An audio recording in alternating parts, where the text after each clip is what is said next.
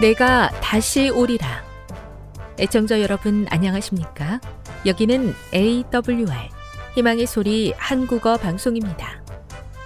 본 방송은 천국 복음을 온 세상에 전파하기 위해 제7일 안식일 예수 재림교회가 설립한 세계 방송망입니다. AWR 희망의 소리는 유럽, 라틴 아메리카, 아프리카, 러시아, 아시아의 방송망을 통해 전 세계에 복음을 전파하고 있습니다. AWR 아시아 희망의 소리 방송국은 한국어 방송을 매일 5시간씩 송출하고 있습니다. 희망의 소리 방송은 인터넷과 스마트폰을 통해서도 언제나 청취하실 수 있습니다. 들으실 수 있는 인터넷 주소는 awr.org입니다. 유튜브로는 AWR 코리아로 검색하시면 됩니다. 이 시간 희망의 소리 한국어 방송과 함께 보람있고 유익한 시간 되시기 바랍니다. 내가 다시 오리라. 여기는 AWR 희망의 소리 한국어 방송입니다. 주파수 안내입니다. 괌에서 송출하는 우리 방송은 한국 표준시로 새벽 1시 30분에 11,955kHz로 새벽 2시 30분에 15,530kHz로 새벽 5시에 9,700kHz로 3회에 걸쳐 송출하고 있습니다. 스리랑카에서 송출하는 우리 방송은 한국 표준시로 새벽 4시에 9,765kHz로 우즈베키스탄에서는 밤 9시에 15,530kHz로 타지키스탄에서는 밤 9시에 15,515kHz로 각각 1시간씩 방송하고 있습니다. 애청자 여러분의 많은 청취 바랍니다.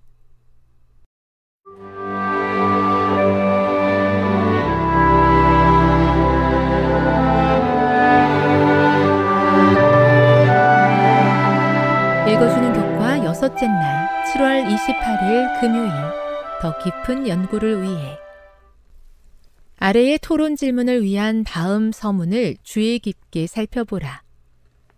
바울이 에베소서 2장 11에서 22절을 쓰면서 십자가가 인간 관계에 미치는 광범위한 영향을 설명하는 구체적인 맥락은 무엇인가?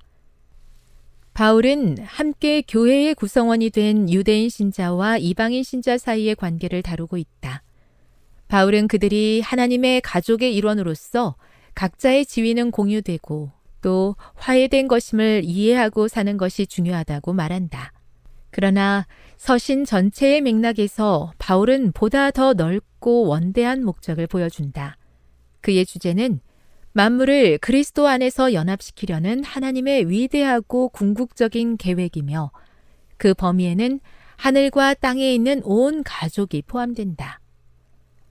더 중요한 것은 에베소서 2장 11에서 22절에서 바울이 언급한 교회 내 구성원들의 연합이 에베소서 3장 10절에서 교회로 말미암아 하늘에 있는 통치자들과 권세들에게 하나님의 각종 지혜를 알게 하려는 더 넓은 목적을 가지고 있다는 점이다. 그리스도께서 십자가에서 이루신 연합을 실현함으로써 신자들은 그리스도 안에서 만물을 통일하려는 하나님의 궁극적인 계획이 진행 중인 것을 나타내게 된다. 그들의 회복된 관계는 그리스도 안에서 통일된 우주를 향한 하나님의 뜻을 보여준다. 따라서 오늘날 중요한 주제인 인종 또는 집단 간의 관계에 관한 성경적 원칙을 찾기 위해 에베소서 2장 11에서 22절을 에베소서 전체의 맥락과 함께 살펴보는 것은 매우 적절하다. 핵심적인 토의를 위해 1. 에베소서 2장 11에서 22절에는 민족들 사이의 관계에 관한 어떤 성경적 원칙이 제시되어 있는가? 이 구절은 한 민족의 구성원이 다른 민족의 구성원과 어떻게 관계를 맺어야 하는가에 대해 그리스도 중심의 독특한 방안을 어떻게 제시하고 있는가. 2. 인류의 미래를 위한 하나님의 계획을 생각해 볼 때 교회가 내부의 문제와 민족 간의 문제를 풀어내는 것은 얼마나 중요한 일인가. 3. 어느 지역 어떤 국가라도 이런저런 양상의 차별이나 다루기 어려운 문제들이 있다. 그리스도께서 십자가에서 이미 성취하신 연합의 사역을 실현하는데 당신의 교회는 어떤 긍정적인 역할을 할 수 있는가? 여러분은 그 일에 어떻게 참여할 수 있는가? 지금까지 읽어주는 교과였습니다. 본 방송은 AWR 희망의 소리 방송국에서 제작되었습니다.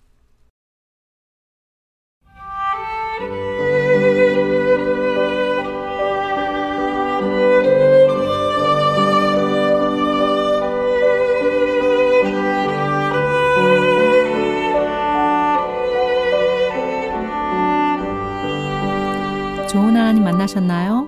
삶 가운데서 만난 하나님의 사랑, 말씀 가운데서 만난 하나님의 사랑을 나누는 LT 시간. 저는 이영미 집사입니다. 오늘은 사도행전 10장에 있는 말씀을 함께 나누도록 하겠습니다. 말씀을 나누기 전에 기도하겠습니다. 주님, 오늘도 주의 말씀으로 새롭게 하여 주시옵소서.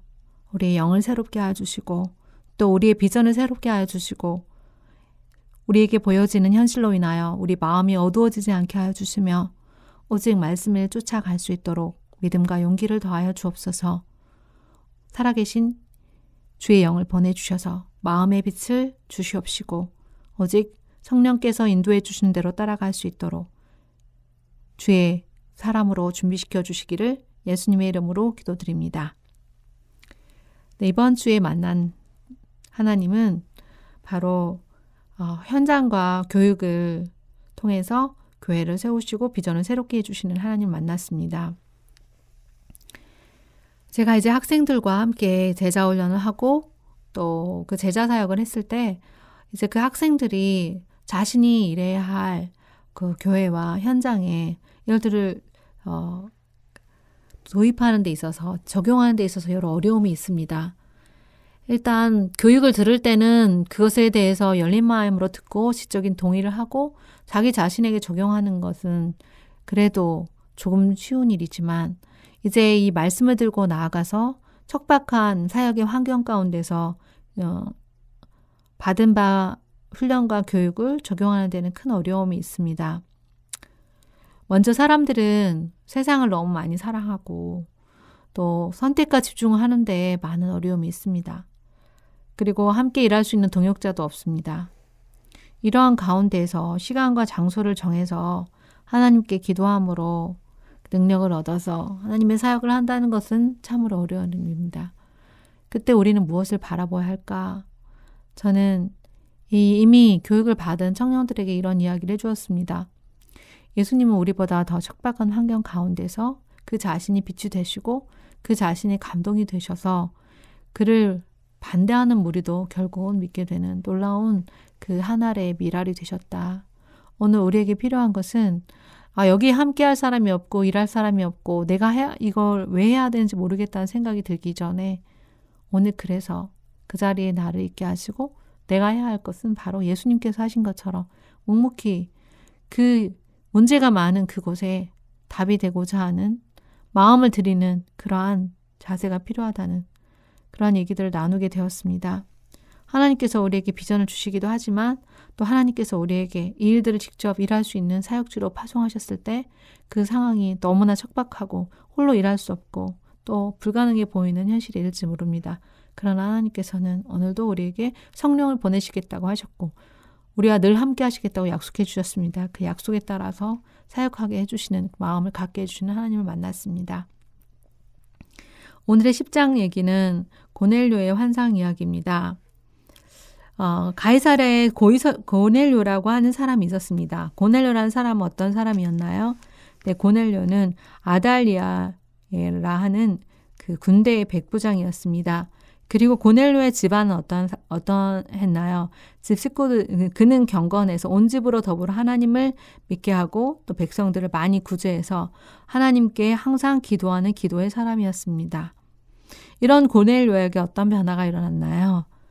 어, 고넬료는 기도 시간, 기도 시간 제9시쯤에 환상을 보게 됩니다. 그 환상에는 뭐, 환상, 환상에서 하나님의 사자는 어떤 말씀을 하셨나요? 고넬료야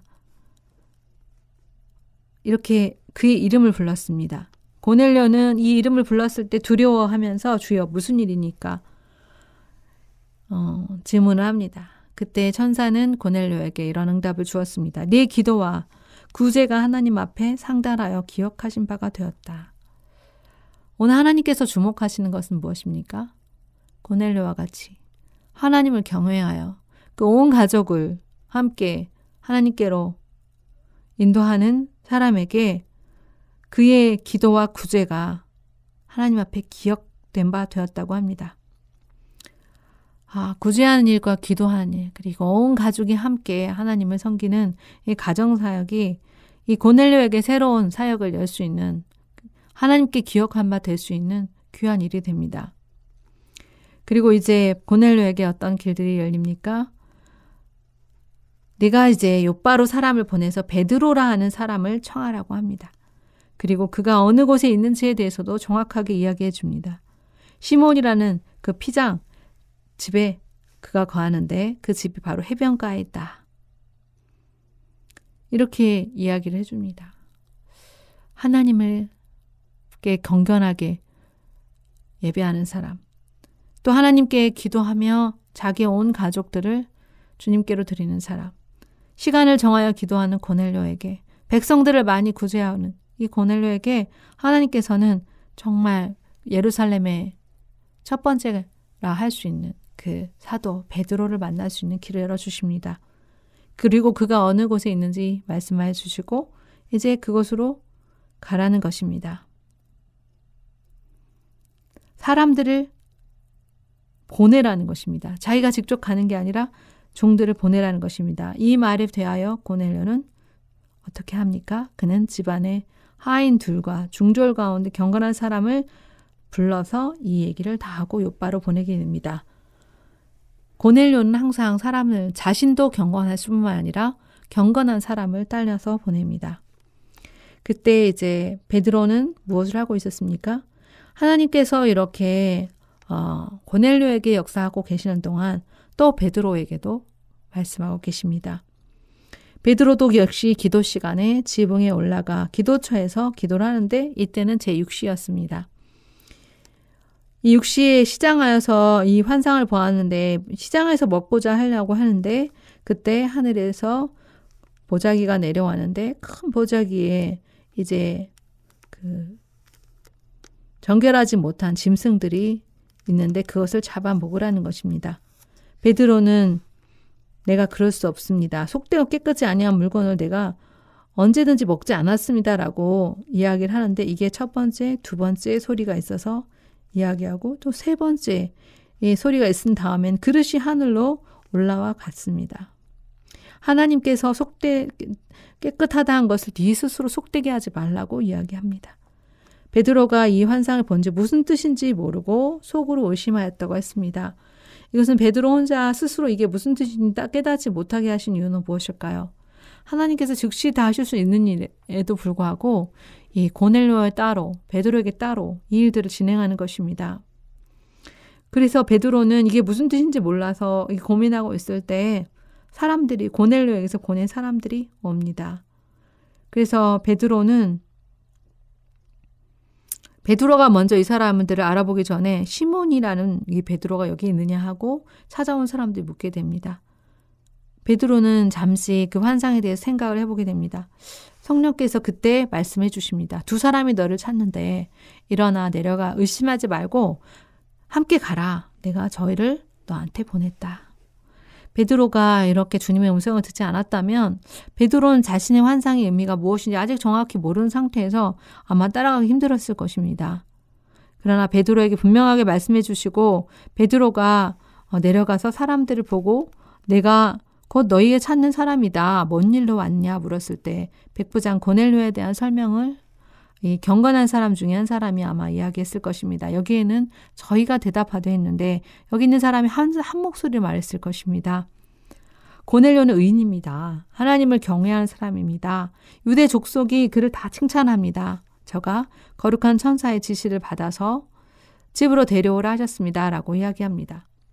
베드로는 그들을 불러 어, 유숙하게 하고 이튿날 함께 어, 갑니다. 그리고 다른 형제들도 함께 갑니다. 베드로가 요빠의 두어, 두어 형제들과 함께 가게 되는데 이제 그 이튿날에 가해사에 도착하니까 그곳에 누가 있습니까? 고넬료와 그의 가족들과 가까운 친척들을 모아서 고넬료가 다 기다리고 있는 것입니다. 베드로는 그때 들어와서 어, 이제 보넬료가 맞이하는 것을 보면 참으로 놀라운 장, 장면입니다. 엎드려 절을 합니다. 그는 백부장이었는데 군대 백부장이었음에도 불구하고 베드로에게 엎드려 절을 합니다. 베드로는 놀라서 일으켜 세우면서 나도 사람이다라고 이야기합니다. 이것은 아마 베드로에 대해서 고넬료가 그러한 굉장히 높은 어른과 같이 또 그, 그가 낮은 자세로 절하면서 맞이했다는 것을 의미합니다. 베드로는 일어서라 나도 사람이다 그러면서 거기 사, 모인 사람들을 보면서 이런 고백을 합니다. 내가 유대인으로서 이방인을 교제하는 것 가까이 하는 것이 위법인 줄 너희도 아는데 하나님께서 나한테 아무도 속되다 하거나 깨끗이 않다 하지 말라고 하셨기 때문에 내가 부르심을 사양하지 않고 여기 왔는데 무슨 일을 나로 불렀느냐라고 질문합니다. 아직까지도 어, 베드로는 자기가 이곳에 왜 왔는지도 잘 모르고 있는 것입니다. 그때 고넬료는 나흘 전 어, 내가 기도하는 중에 어, 천사가 내게 말한 것을 어, 말한 것은 하나님이 네 기도를 들으시고 내 구제를 기억하였으니까 요바로 가서 베드로를 데리고 와라. 어, 그래서 당신이 이곳에 오셨으니 주님께서 당신에게 명하신 모든 것을 듣고자 다 하나님 앞에 있나이다. 네, 고넬료는 이미 그가 이 베드로의 말씀을 듣기 위해서 이 자리에 모였다고 이야기합니다. 베드로가 참으로 하나님은 사람의 외모를 취하지 아니하시는구나. 각 나라 중 하나님을 경외하며 의를 향하는 사람은 하나님이 받으시는구나. 그것을 깨닫게 됩니다.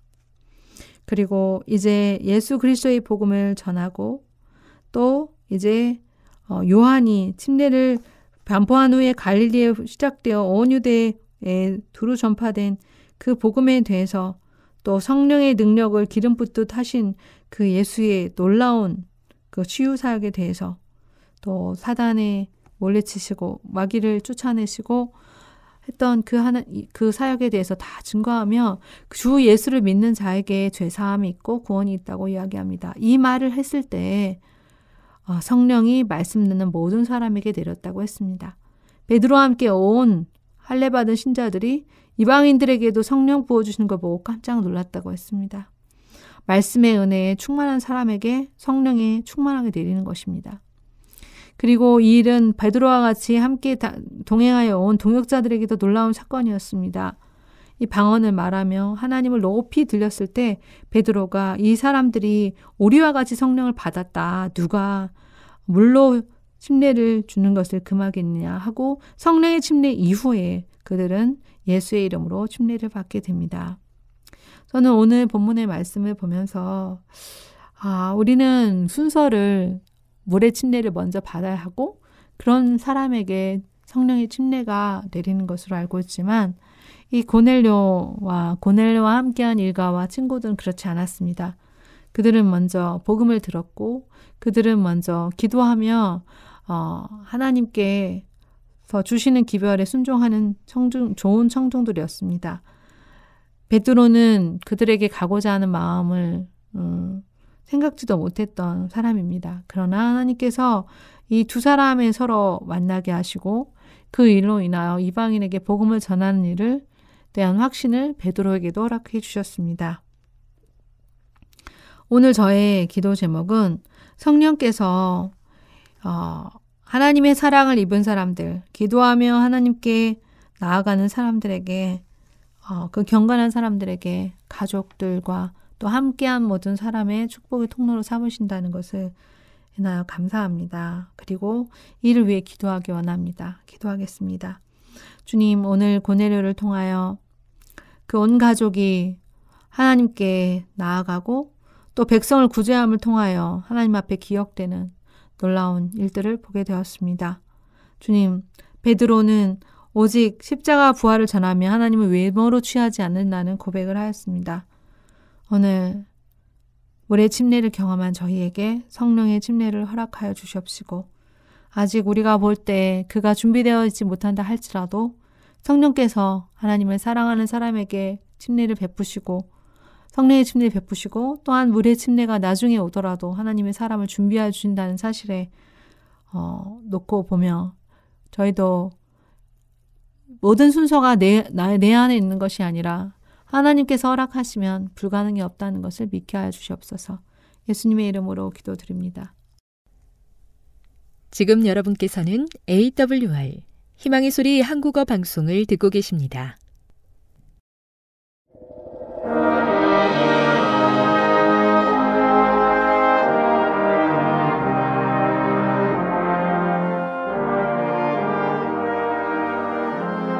시청자 여러분 안녕하십니까? 하나님의 귀한 말씀으로 감동과 은혜를 나누는 시간입니다.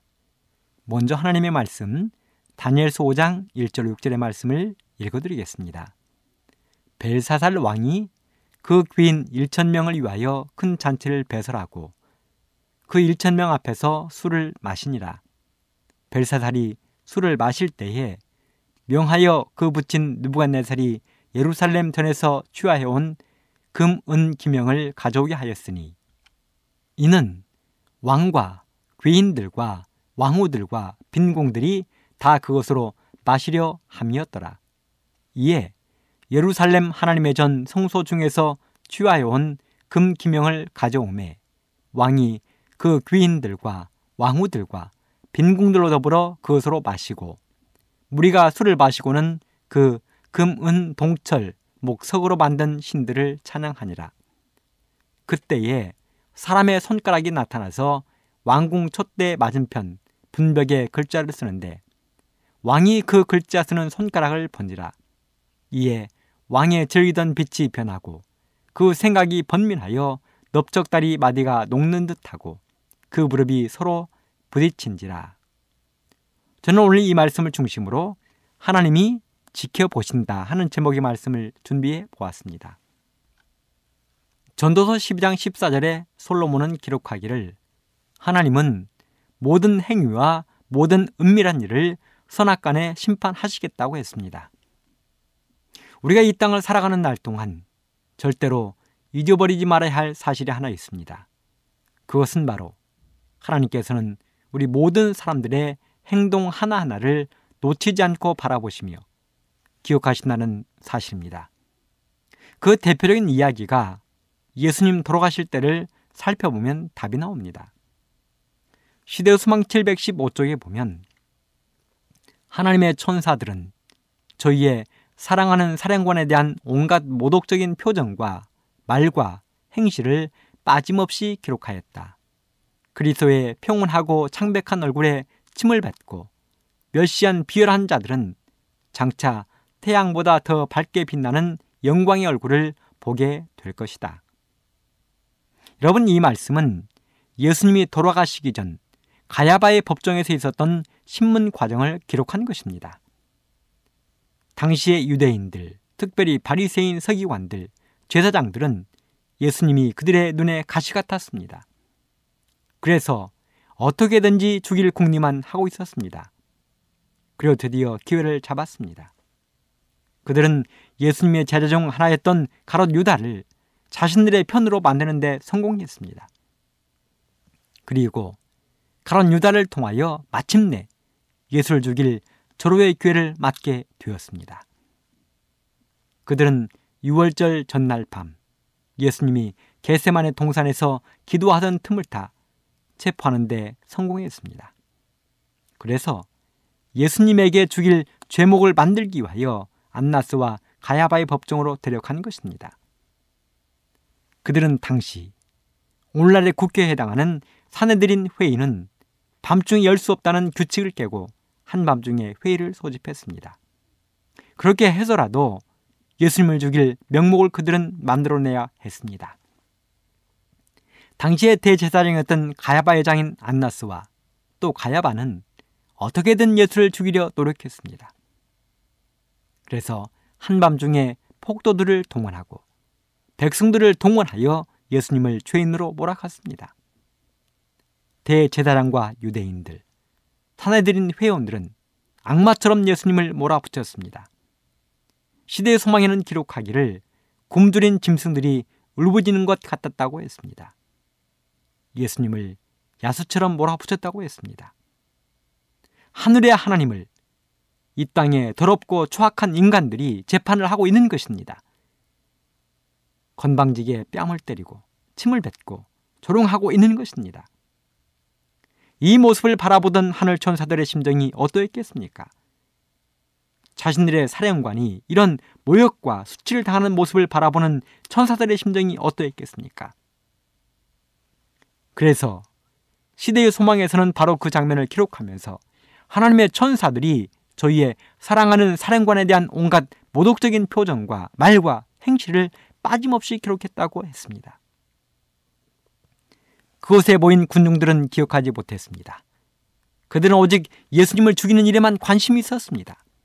하지만 이 장면을 바라보는 천사들은 두 눈을 부릅뜨고 모든 장면들을 빠짐없이 기록했다고 했습니다. 하늘에서 이 장면을 지켜보고 있었으며 그 장면은 마지막 날 예수님이 이 땅에 다시 오시는 재림의 그날 그들의 눈으로 똑똑히 보게 될 것이라고 이야기했습니다. 그렇습니다. 우리의 하늘은 졸지도 주무시지도 않으시며 우리의 모든 것을 보고 있습니다. 그러기에 우리는 하루하루를 살아가면서 언제나 하나님이 마치 내 앞에 서 있는 것처럼 생활해야 하는 것입니다. 말하는 것, 보는 것, 듣는 것, 먹는 것 등 모든 것을 하나님 앞에 서 있는 것처럼 해야 하는 것입니다. 오늘 여기 우리 하나님이 모든 것을 보고 계신다는 것을 알려주는 놀라운 이야기가 있습니다. 하지만 오늘의 주인공은 마치 세상에 하나님이 없는 것처럼 자기가 제일인 것처럼 행동하는 것입니다.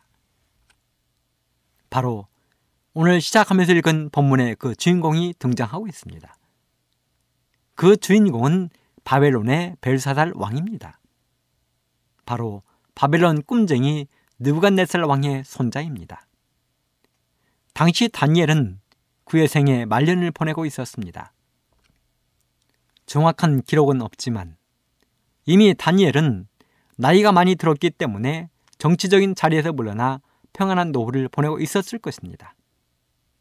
비록 포로의 신분으로 잡혀왔지만 느부갓네살 왕의 꿈을 이야기해주고 해석해 주었기 때문에 총리 대신의 자리까지 올랐던 다니엘은 지금쯤 모든 자리에서 물러나 있는 것입니다. 다니엘을 귀히 여겼던 느부갓네살 왕은 이미 죽었을 것이며 느부갓네살 왕의 딜리어 왕이 된 나보니더스는 정치에 별로 관심이 없었습니다. 그래서 왕의 자리를 벨사살에게 물려주고 자신은 한가로운 삶을 보내고 있었습니다. 이런 상황에서 왕의 자리를 물려받은 벨사살 왕은 지혜롭지 못했습니다. 그는 할아버지 느부갓네살 왕이 불과 60여 년 전에 겪었던 놀라운 사실들을 잊고 싶었습니다. 느부갓네살 왕이 어떤 꿈을 꾸었는지, 총리 대신이 된 다니엘이 어떤 사람인지를 잊으려 했습니다. 사실 벨사살 왕은 그의 할아버지 느부갓네살이 하나님의 명령으로 왕의 자리에서 쫓겨난 사실을 매우 잘 알고 있었습니다. 바로 다니엘서 4장의 사건이지요. 다니엘서 4장에서 느부갓네살 왕은 커다란 어려움에 처했습니다. 왕의 자리에서 쫓겨난 것입니다. 교만 때문이었습니다. 그렇게 왕의 자리에서 쫓겨난 느부갓네살 왕은 7년을 거친 들판에서 보냈습니다.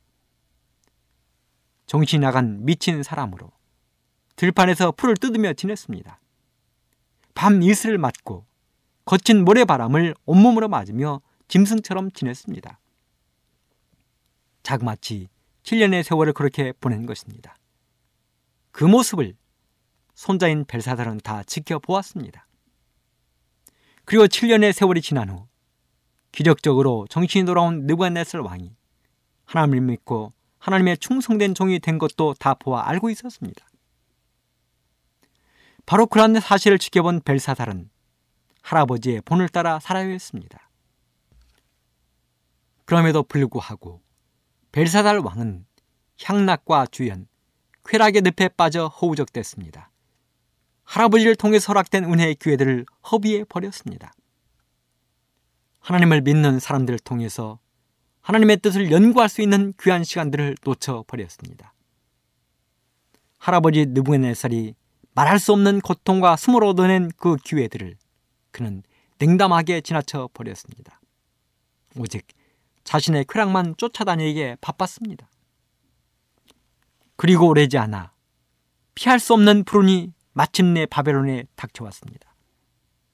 그 불행은 바로 당시 떠오르는 신흥 강국 메데와 페르시아의 연합군이 바벨론을 침공한 것입니다.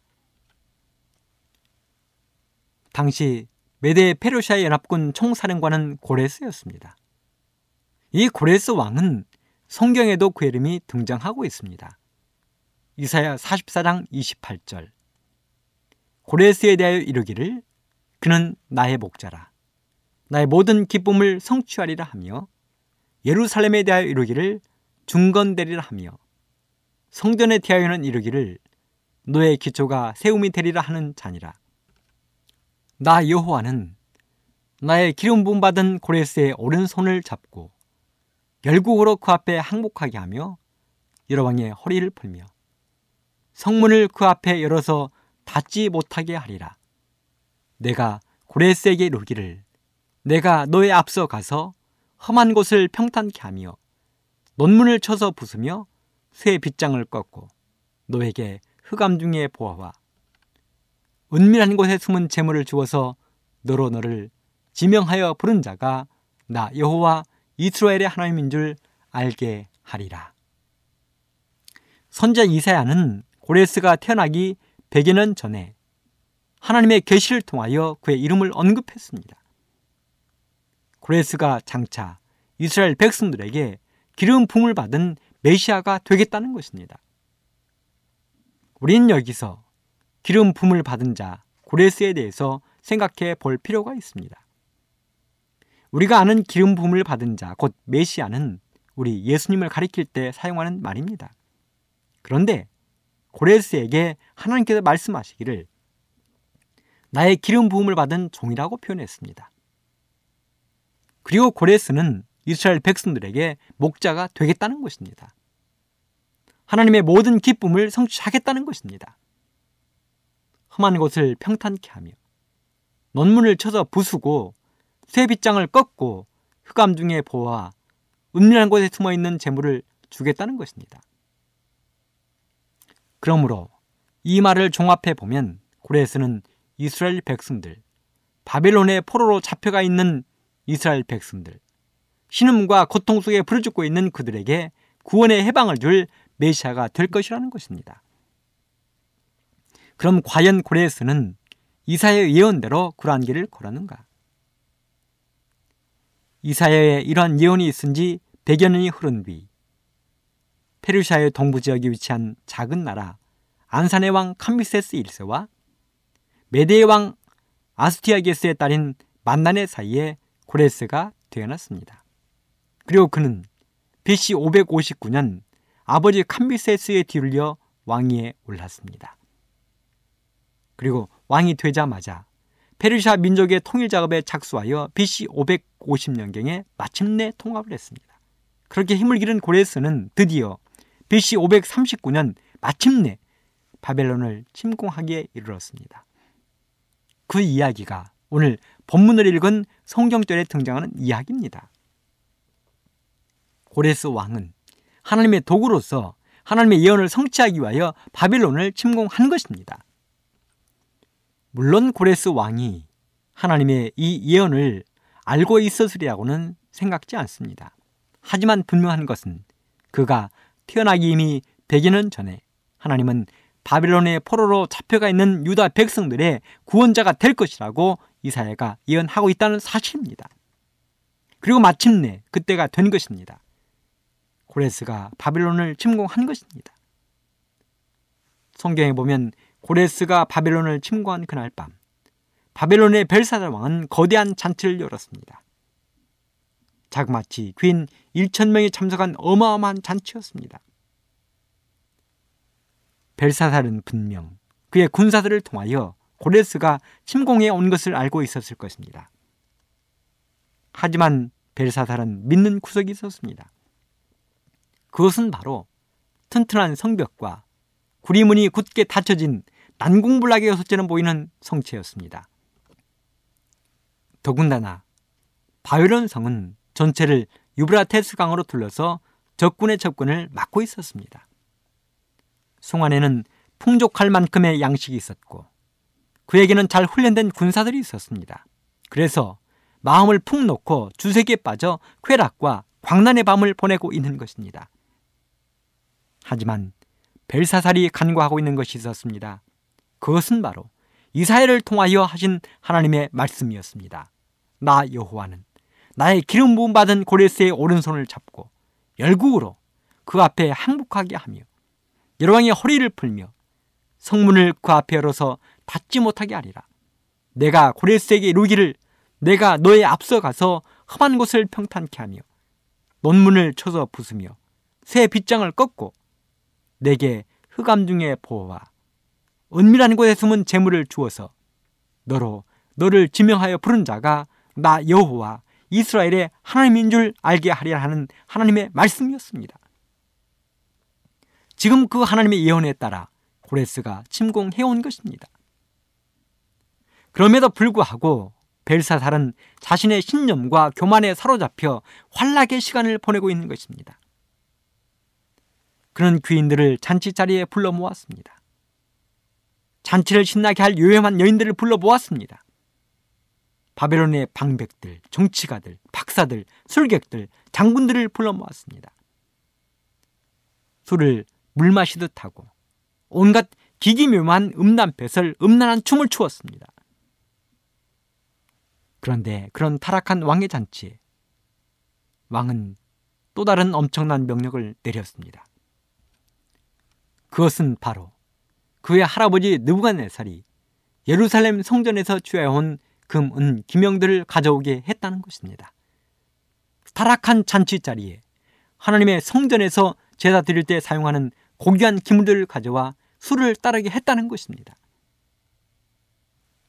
벨사살은 이렇게 해서 신하들 앞에서 자신의 교만한 모습을 보여주고 싶었습니다. 감히 이 땅에 자신을 대적할 신이나 그 어떠한 존재도 없다는 것을 사람들 앞에서 과시하고 싶었습니다. 왕의 명령에 따라 하나님의 성전에서 가져온 금은 기명들을 가져오고 귀인들, 빈공들, 잔치에 참여한 모든 사람들이 술을 따라 마시고 그들의 신들을 찬양했습니다. 상상해 보십시오. 그 잔치가 얼마나 타락한 잔치이며 음란한 잔치이며 위험하기 그지없는 잔치인지를 왕은 그렇게 해서라도 자신의 권위를 나타내고 싶었습니다. 지금 성 밖에는 페르시아의 군사들이 쳐들어와 있어도 끄떡없다는 것을 자랑하고 싶었습니다.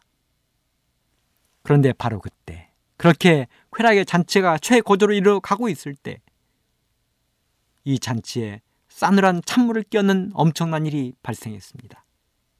그것은 바로 사람의 손가락이 나타나 왕궁 촛대가 있는 맞은편 분벽에 글자를 썼다는 것입니다. 그리고 왕이 그 모습을 바라보고 있는 것입니다. 참으로 공포스러운 일이 일어나고 있는 것입니다. 벨사달 왕은 지금 누군가가 자신의 이 모든 행위를 지켜보고 있다는 것을 생각지 못했습니다. 예언의 신에서는 그 장면을 이렇게 기록하고 있습니다.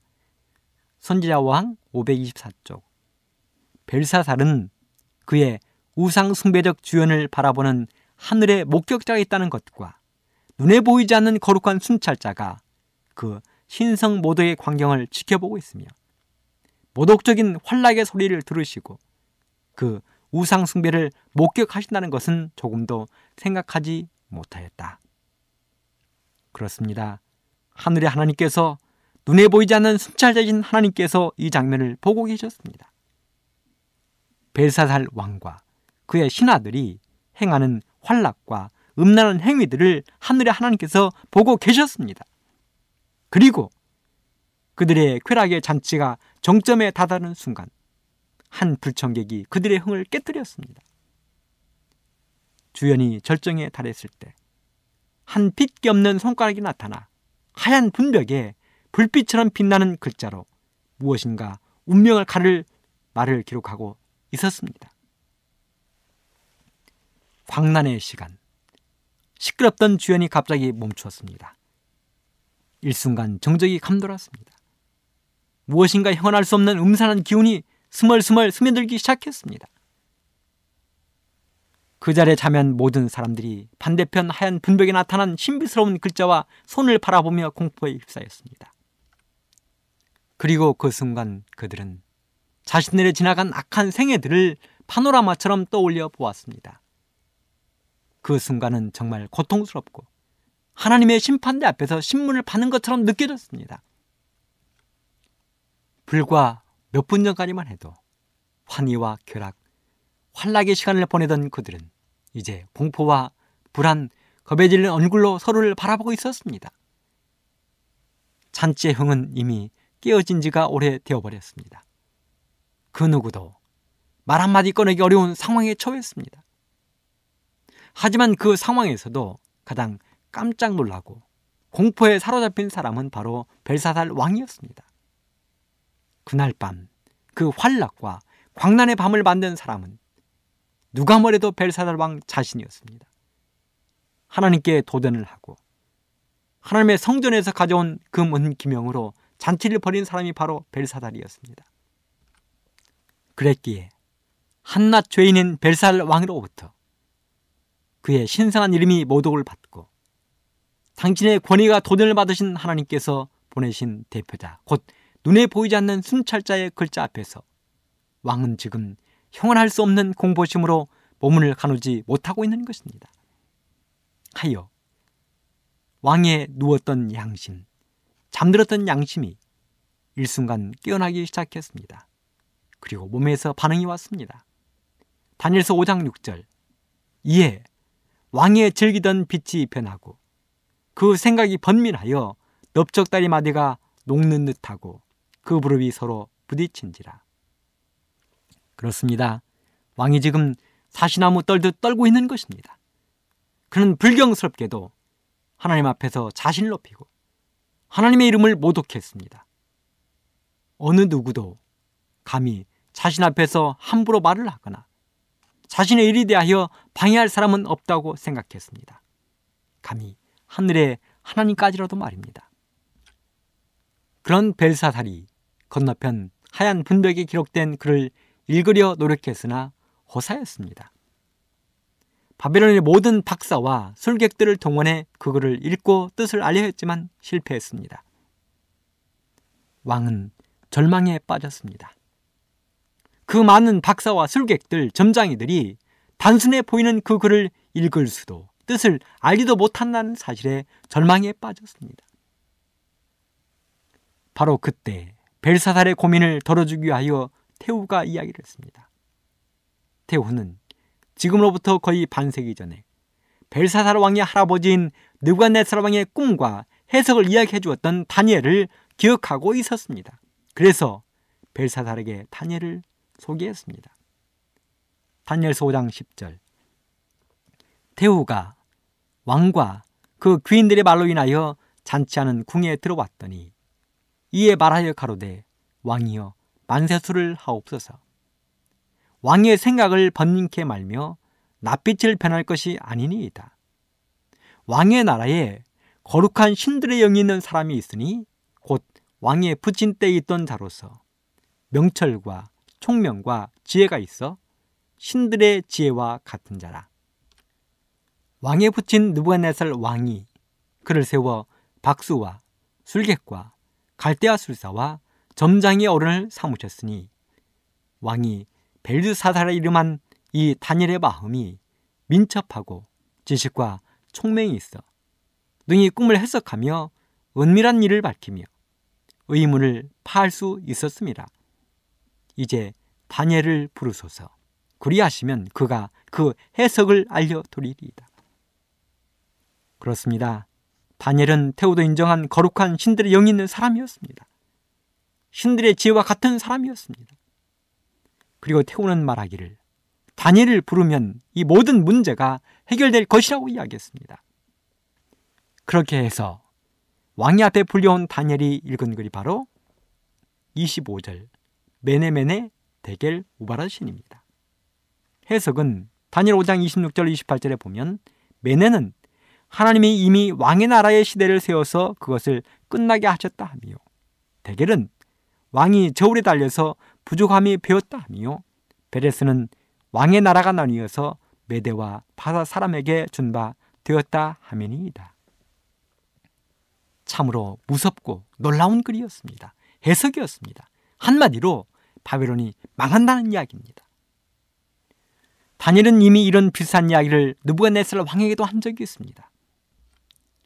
그런 다니엘은 지금 벨사살 왕 앞에서도 담대하게 이야기하고 있는 것입니다.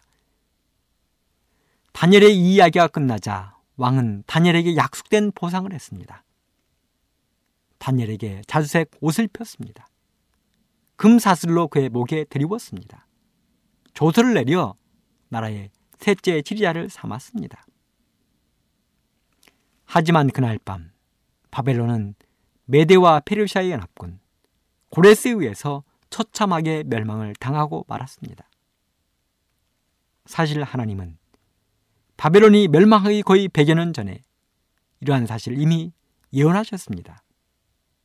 에레미야 51장 30절 바벨론의 용사는 싸움을 그치고 그 요새에 머무르나 기력이 쇠하여 여인같이 되며 그 거처는 불타고 그 문밑장은 부러졌으며 보발꾼이 달려 만나고 사자가 달려 만나서 바벨론 왕의 고하기를 그 성읍 사방이 함락되었으며 모든 나루는 빼앗겼으며 갈밭이 불탔으며 군사들이 두려워하더이다 하리라.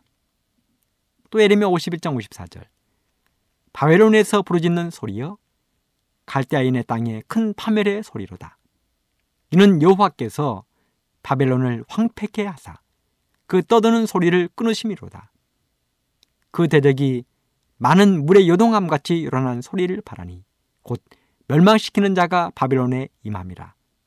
그 용사들이 사로잡히고 그들의 활이 꺾이도다. 여호와는 보복의 하나님이시니 반드시 보응하시리로다. 만군의 여호와라 일컫는 왕이 이같이 말씀하시되 내가 그 방백들과 박사들과 감독들과 관장들과 용사들로 취하게 하리니 그들이 영영이 자고 깨지 못하리라. 이렇게 해서 마침내 바벨론은 멸망을 당했습니다. 세상 역사에서 순식간에 사라졌습니다. 그 거대한 제국 바벨론이 한 세기를 넘기지 못하고 역사의 뒤안길로 사라지고 말았습니다.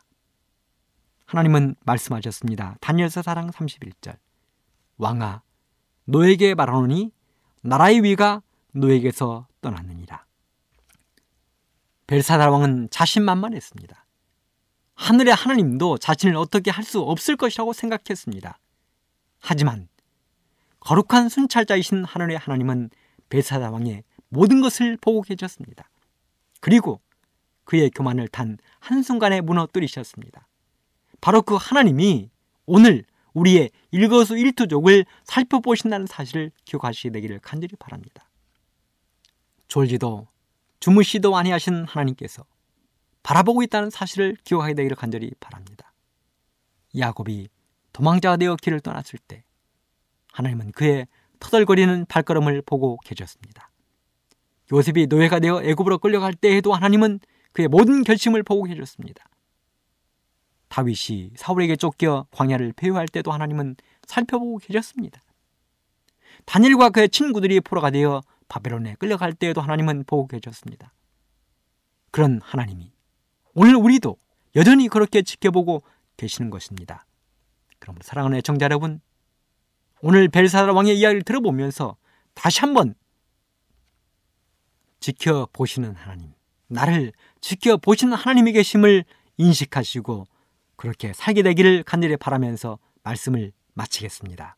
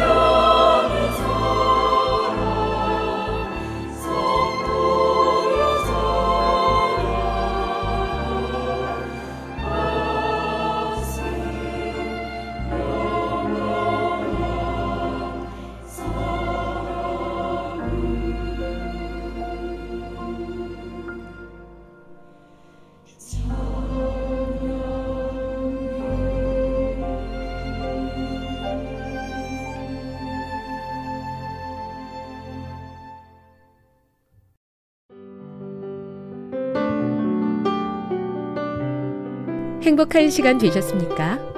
지금까지 여러분께서는 AWR 희망의 소리 한국어 방송을 청취하셨습니다. 방송을 청취하시고 문의를 원하시는 분은 우편번호 02461 대한민국 서울시 동대문구 이문로 1길 11 희망의 소리 방송부 앞으로 편지나 엽서를 보내주시거나 지역번호 02-3299-5296에서 8번으로 전화 주시기 바랍니다. 지금까지 함께 해주신 애청자 여러분들께 감사드립니다. 애청자 여러분, 다음 이 시간까지 하나님 안에서 늘 평안하십시오. 감사합니다. 내가 다시 오리라. 여기는 AWR 희망의 소리 한국어 방송입니다.